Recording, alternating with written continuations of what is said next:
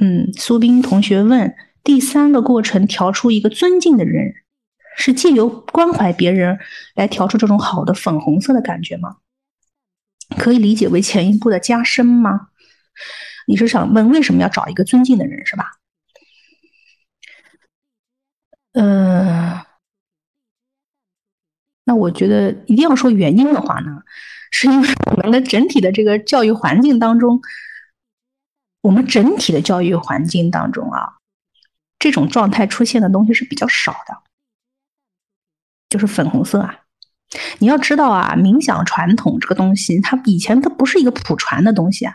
冥想就包括这个中国讲这个内圣之道，它是师傅带徒弟的呀。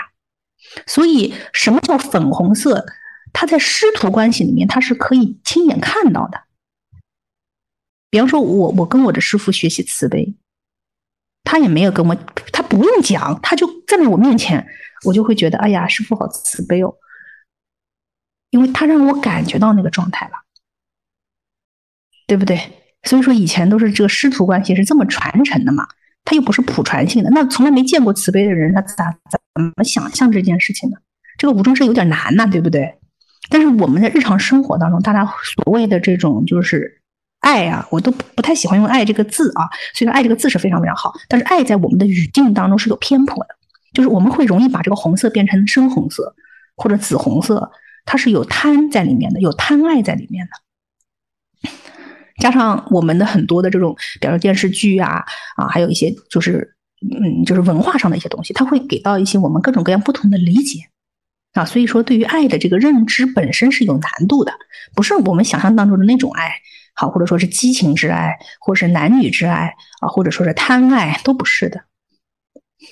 真正的慈悲，慈悲是一个很特定的东西啊。慈悲它本身由慈悲、喜舍四个部分组成，其中的慈呢，就又称为英文叫 loving kindness，就是善意、善良。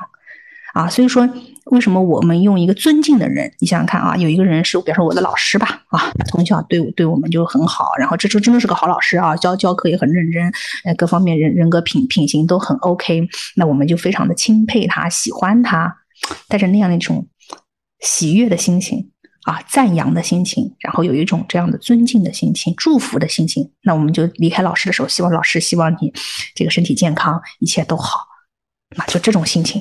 明白吗？我们既由这样的一个意象把这个状态调出来，它不是贪爱，它也不是嗯，他没有那种渴望要占有的那种感觉，也没有担忧。说哎呀，老师，如果你要是不好了，我会不会很难过？你没有这个东西，也不担忧。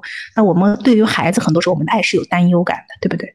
啊，他这个他这个很细腻，所以重点是在调出这个粉红色。所以用老师这个意象是一个比较容易做的一个方式。然后有有人就问我说：“这是真的？”别人问我说：“我从来没遇到过好的老师，没遇到过这种装尊敬的状态，怎么办？”哎呀，我说这个就，哎呀，我说我要借什么意象去帮你调呢？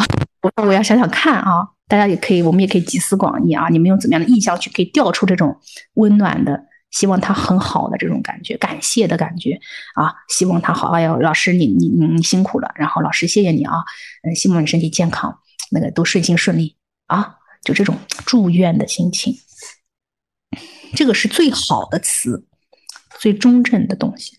从我们的文化的根源上讲，我们叫中道，中中国的中啊，中道，就它不不会很有没有偏爱，它也没有憎恨，它也没有很多复杂的东西，它是中道。中道是最难的，行的是中道，所以我们借由一个意象，把这个中的感觉调出来，这个对自己的词是最好的。所以说到这里呢，我们又回过头来看，你看刚才我们在做这个慈悲练习的时候，我们有没有练专注？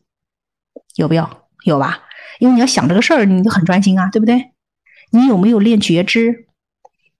有没有练觉？有啊，因为你要去体验这种情绪，话你的脑岛就开始工作了。其实你有练觉，对你还有练所谓的想象啊。所以说，一个冥想里面其实它有包含很多不同的练习的内容的啊。所以说，按照。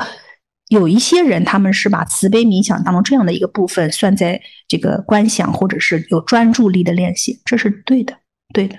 它有很多的功能，这也是为什么我们开始就练慈悲的非常重要的一个原因。我觉得它对于专注也是有帮助的啊，对于觉性，就是我们所谓的 awareness 也是有帮助的啊。然后它对于你自我的情绪的观察也是有帮助的啊，非常好的一个综合性的练习。